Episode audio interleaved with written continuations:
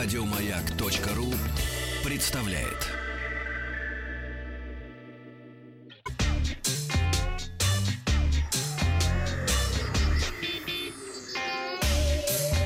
Страна транзистория. Доброе утро. Доброе Махтаг утро. Махарадзе, э, новости высоких технологий. И сегодня в выпуске ежегодная конференция Яндекса. Какой сериал любят киберпреступники? Новый игровой лаунчер э, Cyberpunk 2077 на i3 и бесплатный симулятор жизни. Компания Яндекс вчера провела в Москве ежегодную ЯК. Надо э, Yet Another Conference, где выступили Юрий Башмет и Федук. Ну а компания отчиталась о проделанной работе и представила новые продукты.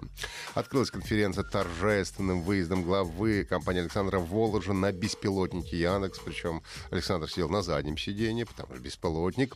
После чего а, и были представлены новые продукты и сервисы. Показали платформу для умного дома с возможностью управления гаджетами с помощью Алисы. А, Алису можно попросить включить свет, а можно попросить выключить свет, выставить нужную температуру на кондиционере, а, изменить громкость на телевизоре и так далее. Причем главная фишка заключается в том, что работать платформа будет с устройствами различных производителей. На сегодняшний день уже объявлено о сотрудничестве Xiaomi, Redmond, Philips, Samsung, а в ближайшее время добавятся и другие производители. Для управления умным домом понадобится устройство или приложение с Алисой, предусмотрено исполнение различных сценариев, ну, например, вы можете запрограммировать э, таким образом, что если вы скажете «Доброе утро, Алиса», то Алиса включит вам свет, э, поставит чайник и, например, расскажет о погоде и сколько займет время до работы. Э, также Яндекс представил для умного дома три собственных гаджета. Умная лампочка, розетка и пульт. Далее был представлен Яндекс модуль, э, который подключается к э, HDMI порту телевизора и передает видео из приложения Яндекс на экран. А, Был анонсирован персональный видеоканал под названием «Мой эфир», который как раз подстраивается под интересы зрителей и предлагает каждому наиболее подходящий контент. Ну, это такой, эм, в некотором смысле, вариация э, Chromecast. Вот, ну, только физическая, как бы, в виде прибора.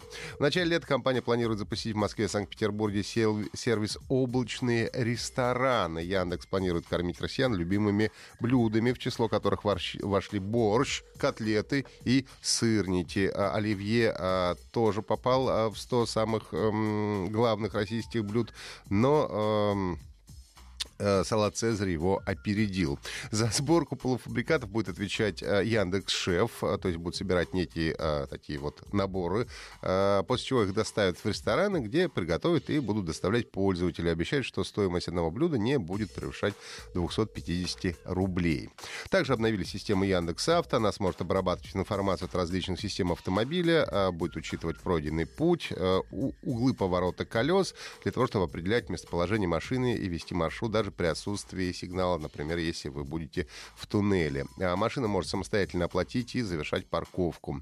Управление будет доступно через смартфон. Пользователь сможет запускать двигатель, чтобы прогреть салоны в мороз, включить кондиционер. А, Ну и проложенный в навигаторе маршрут будет переноситься на экран системы. Если машину будут эвакуировать, вам придет смс э, типа «Полундра, Полундра, спасай меня, эвакуирует». А, Ну и в настоящий момент компания устраивает, устанавливает Яндекс Авто в автомобиле Renault, Nissan и АвтоВАЗ. Ну и в процессе презентации Юрий Башмет с оркестром исполнил произведение, которое было написано с помощью Евросети, а завершил а, Yet Another Conference а, Федук своим выступлением. Киберпреступникам больше всего понравился третий эпизод финального се- сезона «Игры престолов». Сначала, э, с момента начала трансляции восьмого финального сезона «Игры престолов» эксперты лаборатории Касперского наблюдали резкий рост активности киберзлоумышленников, которые так или иначе связаны с сериалом. Чаще всего преступники выбирают для мастеровки своих зловредов пиратские копии именно «Игры престолов». Как выяснилось на протяжении последних недель перед выходом новых эпизодов сериала, ежедневно число атак э, э, вредоносного программного обеспечения, которое распространялось под видом пиратских серий «Игры престолов», в среднем составляло 300-400.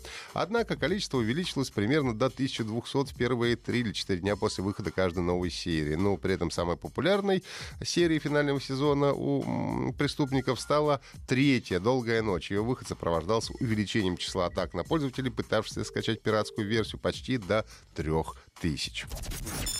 CD Projekt анонсировал игровой лончер Go Galaxy 2.0, который представит пользователям расширенные возможности по настройке клиента. Ну и самое главное, позволит запускать игры из других лончеров Origin, Steam, Epic Game Store, Uplay и так далее.